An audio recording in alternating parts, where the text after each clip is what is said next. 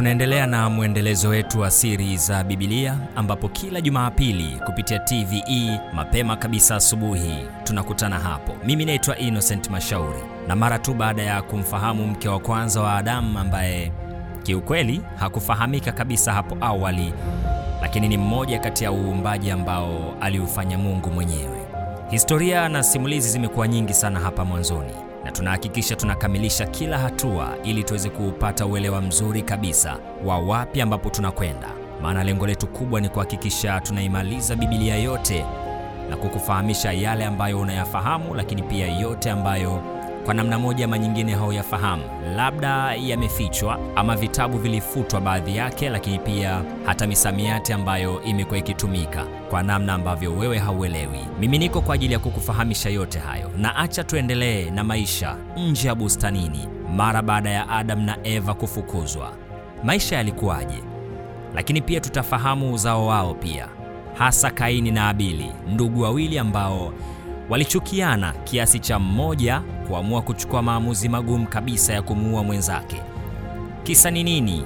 Ilikuwa ni sadaka, kwamba sadaka ya mtu mmoja haikupata kibali mbele za Mungu, na hii ni bila kufahamu kwamba anajiandalia hatima mbaya kabisa ya maisha yake.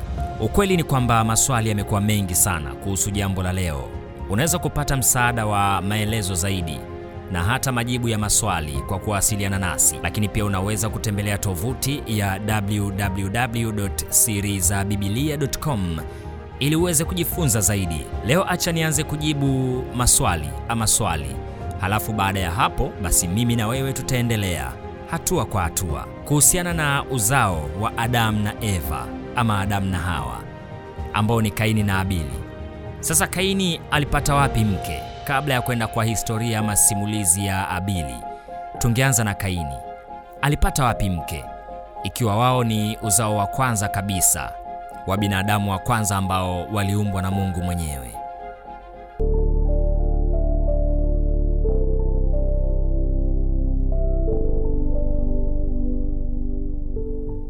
Ikiwa Adam na Hawa walikuwa na watoto wawili ambao ni Kaini pamoja na Abeli, mke wa Kaini alitoka wapi? Mimi na wewe tunaweza tukaendelea kujiuliza, lakini ingawa mara nyingi wachambuzi mbalimbali mbali wa Biblia wamekuwa wakiuliza swali hilo ili tu kuwavuruga watu, lakini Biblia ina habari za kutosha kujibu swali hilo kwa njia inayofaa kabisa.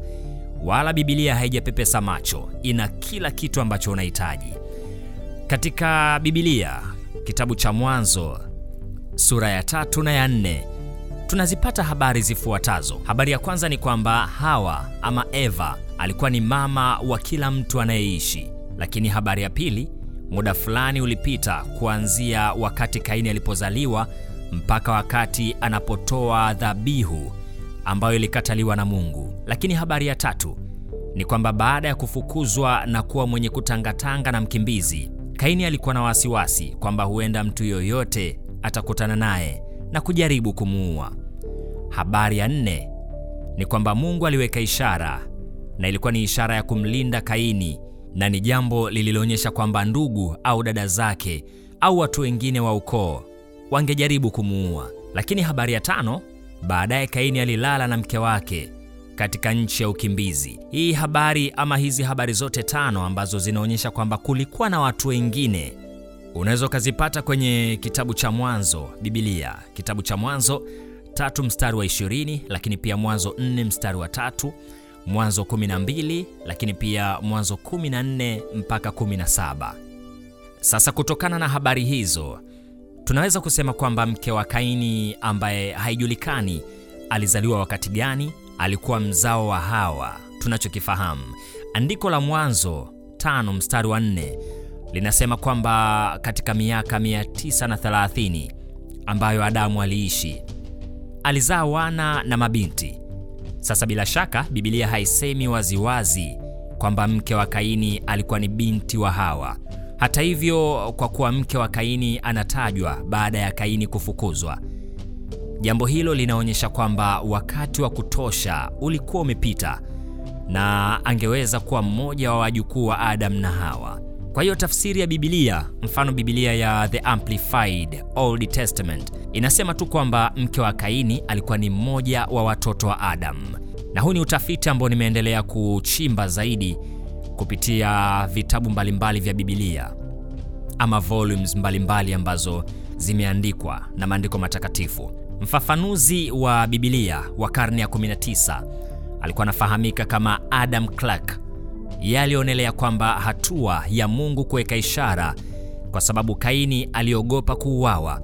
Hii ilitokana na kuwapo kwa vizazi kadhaa vya uzao wa Adam ama wazao wa Adam na vizazi vingi sana vya kutosha, na hii ni kuanzia vijiji kadhaa katika maeneo ambayo walikuwa wakiishi. Wazo la kwamba Kaini alimwoa dada yake au mzao wa baadaye wa Adam kupitia mmoja wa wana au mabinti zake ni jambo lisilokubalika hata katika jamii fulani za leo. Sasa sababu ni kuwa jamii hizo huliona hilo kuwa jambo lisilokubalika au huogopa kwamba litasababisha kasoro za kimaumbile.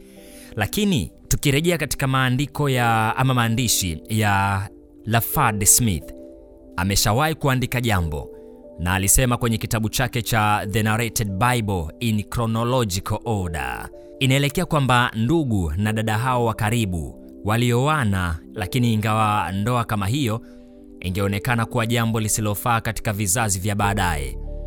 Inafaa kuzingatia kwamba ngono kati ya watu wa ukoo haikukatazwa waziwazi mpaka Musa alipopokea ishara za Mungu, na hii ni kwa ajili ya taifa la Israeli. Na nakumbuka ilikuwa ni mwaka 1513 zamani sana. Unaweza ukayapata haya katika kitabu cha Mambo ya Walawi 18 mstari wa 9, lakini pia kitabu hicho hicho 17 mstari wa 24. Leo hii maelfu ya miaka yamepita tangu wazazi wetu wa kwanza wapoteze ukamilifu wao. Hapa tunamzungumzia Adam na Eva. Huenda matatizo yanayotokana na chembe za urithi leo yasingewapata.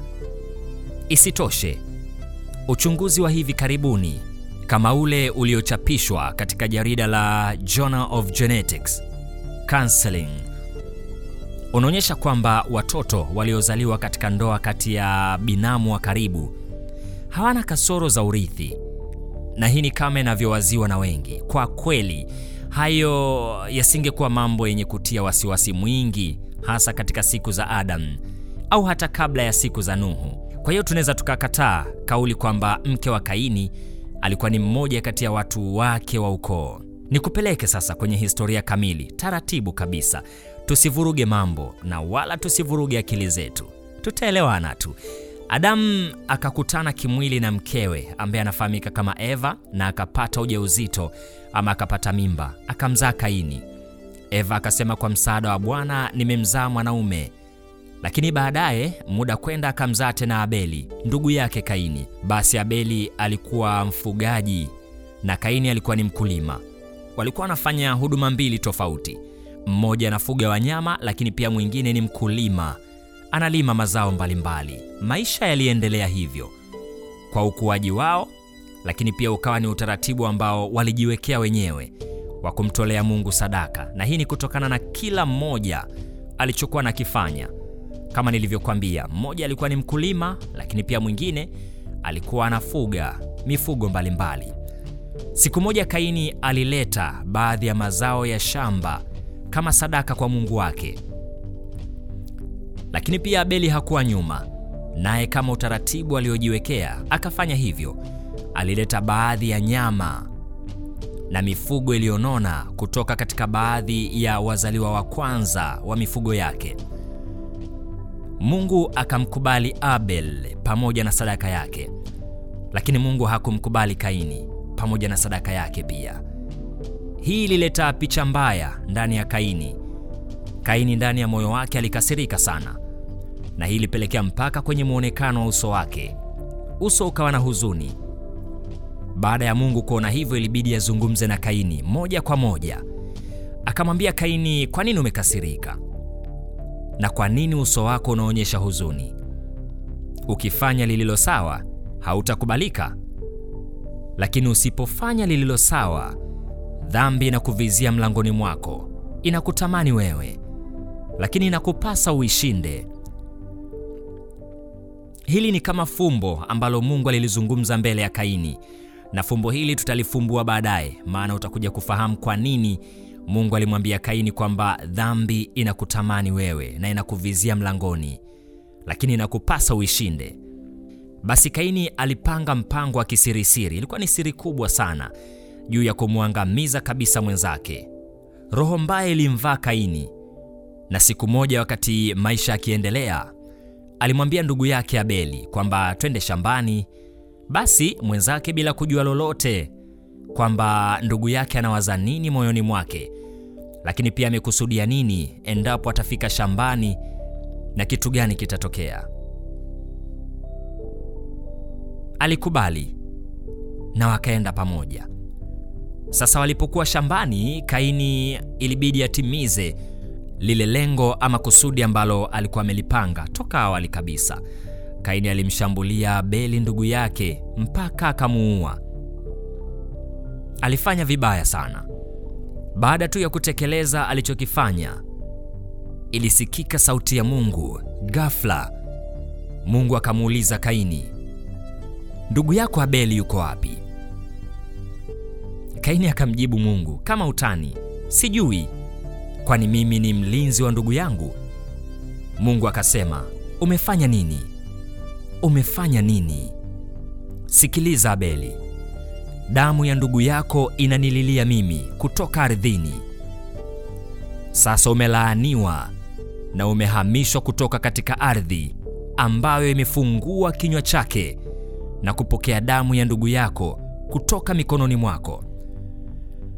Utakapoilima ardhi, haitakupa tena mazao yake, na utakuwa mtu wa kutangatanga duniani asiye na utulivu. Hii ilikuwa ni kama adhabu kubwa sana kwa Kaini mbele za Mungu.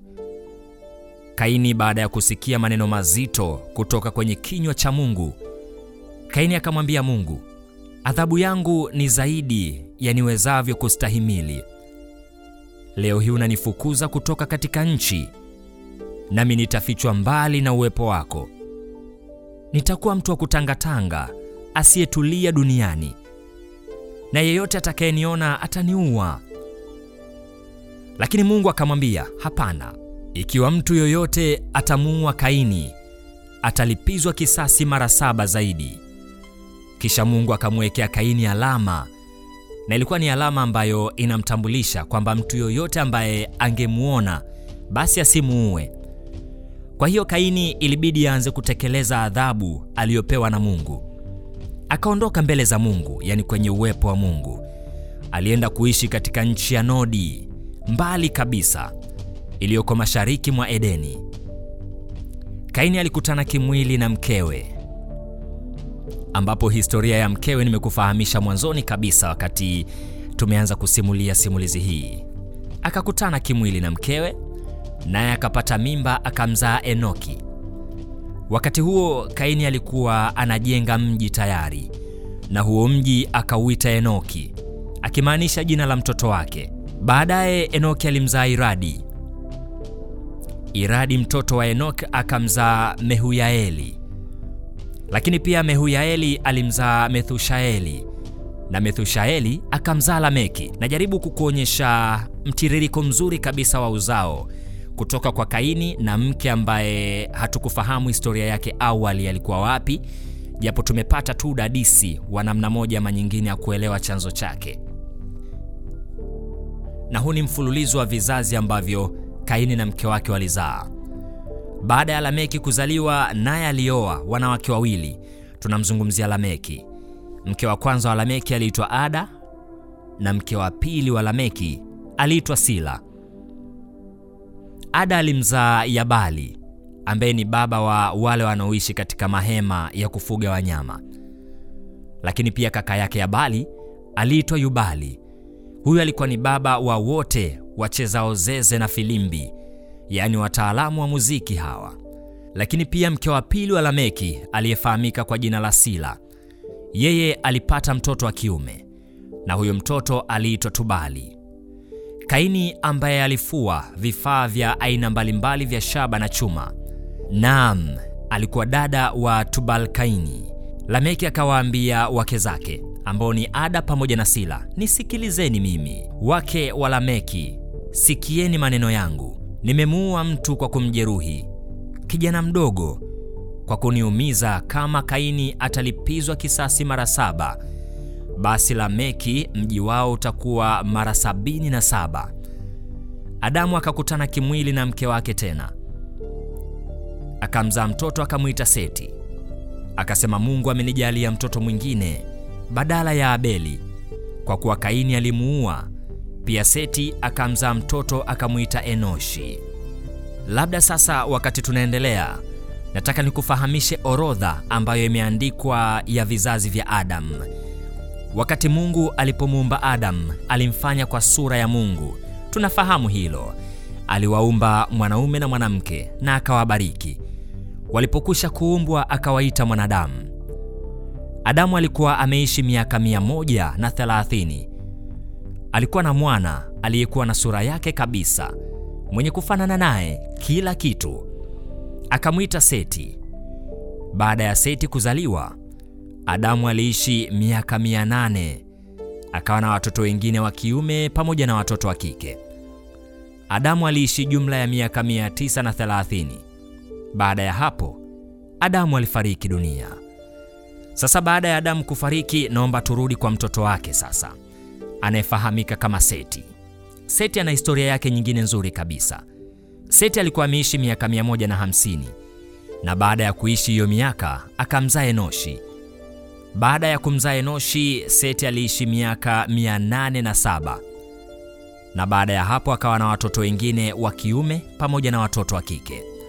Jumla ya miaka aliyoishi Seti ilikuwa ni miaka mia tisa kumi na miwili. Baada ya hapo naye akafariki dunia. Tuhame kwa Seti, twende kwa Enoshi. Enoshi alipokuwa ameishi miaka tisini akamzaa Kenani, na baada ya kumzaa Kenani, Enoshi aliishi miaka 815 naye alikuwa na watoto wengine wa kiume pamoja na wa kike. Jumla ya miaka aliyoishi Enoshi ilikuwa ni miaka 905, naye akafariki dunia. Enoshi alipokuwa ameishi miaka 90 alimzaa Kenoni, lakini Kenani alipokuwa ameishi miaka 70 alimzaa Mahalaleli. Baada ya kumzaa Mahalaleli, Kenani aliishi miaka 840 akawa na watoto wengine wa kiume na watoto wa kike. Kenani aliishi jumla ya miaka 910 naye akafariki dunia. Mahalaleli alipokuwa ameishi miaka 60 na mitano akamzaa Yaredi. Baada ya kumzaa Yaredi, Mahalaleli aliishi miaka 830 halafu na yeye akawa na watoto wengine, yaani watoto wa kike pamoja na watoto wa kiume. Mahalaleli aliishi jumla ya miaka 895 naye akafariki dunia. Historia yake inaishia hapo. Tuhame kwa mtu mwingine. Yaredi alipokuwa ameishi miaka 162 akamzaa Enoki. Baada ya kumzaa Enoki, Yaredi aliishi miaka 800 naye akawa na watoto wengine wa kiume pamoja na watoto wa kike. Jumla ya miaka aliyoishi Yaredi ilikuwa ni miaka 962 naye akafariki dunia. Historia yake ikaishia hapo. Tuhamie kwa Enoki. Alipokuwa ameishi miaka sitini na mitano akamzaa Metusela. Baada ya kumzaa Metusela, Enoki alitembea na Mungu miaka mia tatu na akawa na watoto wengine wa kike pamoja na watoto wa kiume. Enoki aliishi jumla ya miaka 365 na Enoki akatembea na Mungu, kisha alitoweka, na alitoweka kwa sababu Mungu alimchukua. Na hii ni kati ya siri nyingine kubwa sana ambayo tutafahamishana mbele ya safari, kwa nini Enoki alitoweka kimiujiza na kwa nini Mungu aliamua kumchukua tu kimiujiza. Maana Mungu hakutaka kabisa jamaa aonje mauti. Tuachane na Enoki, twende kwa mtoto wake aliyefahamika kama Metusela. Metusela aliishi miaka 187 akamzaa Lameki. Baada ya kumzaa Lameki, Metusela aliishi miaka 782 akawa na watoto wengine wa kike pamoja na watoto wa kiume. Jumla miaka aliyoishi Metusela ilikuwa ni miaka 969, naye akafariki dunia. Lameki alipokuwa ameishi miaka 182, alimzaa mtoto akamwita jina lake Nuhu. Akasema yeye ndiye atakayetufariji katika kazi na maumivu makali ya mikono yetu yaliyosababishwa na ardhi iliyolaaniwa na Bwana. Baada ya Nuhu kuzaliwa, Lameki aliishi miaka 595, akawa na watoto wengine, yaani watoto wa kike pamoja na watoto wa kiume. Aliishi jumla ya miaka 777, naye akafariki dunia. Historia yake ikaishia hapo. Tuhamie kwa mtu mwingine, mtoto wa Lameki. Baada ya Nuhu kuishi miaka 500, ambaye ni mtoto wa Lameki, aliwazaa watoto watatu na yeye. Mtoto wa Nuhu wa kwanza aliitwa Shemu, mtoto wa pili aliitwa Hamu na mtoto wa tatu aliitwa Yafeti.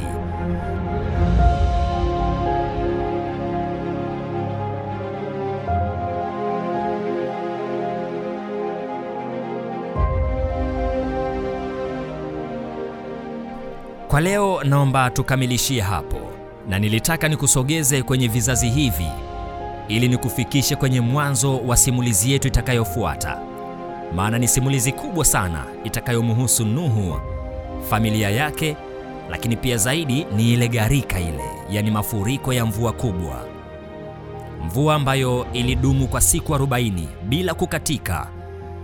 Lakini pia tutazungumzia ujenzi wa safina.